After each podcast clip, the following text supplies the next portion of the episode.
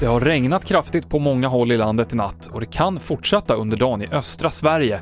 Och från Västernorrland ner till Kronoberg och Kalmar så varnar SMHI för stora regnmängder med lokalt kraftig åska som kan leda till exempelvis översvämmade källare. I eftermiddag fortsätter de långdragna förhandlingarna i EU om hur ett coronapaket ska se ut. Sverige är ett av de länder som krävt att det betalas ut enbart som lån och inte som bidrag, men man öppnar nu för bidrag på upp till 375 miljarder euro. Mer om vad de här förhandlingarna handlar om finns i en sändning på TV4 Play. Och Förenade Arabemiraten har nu gett sig in i Marskapplöpningen på allvar efter en lyckad uppskjutning av en rymdsond nu i natt.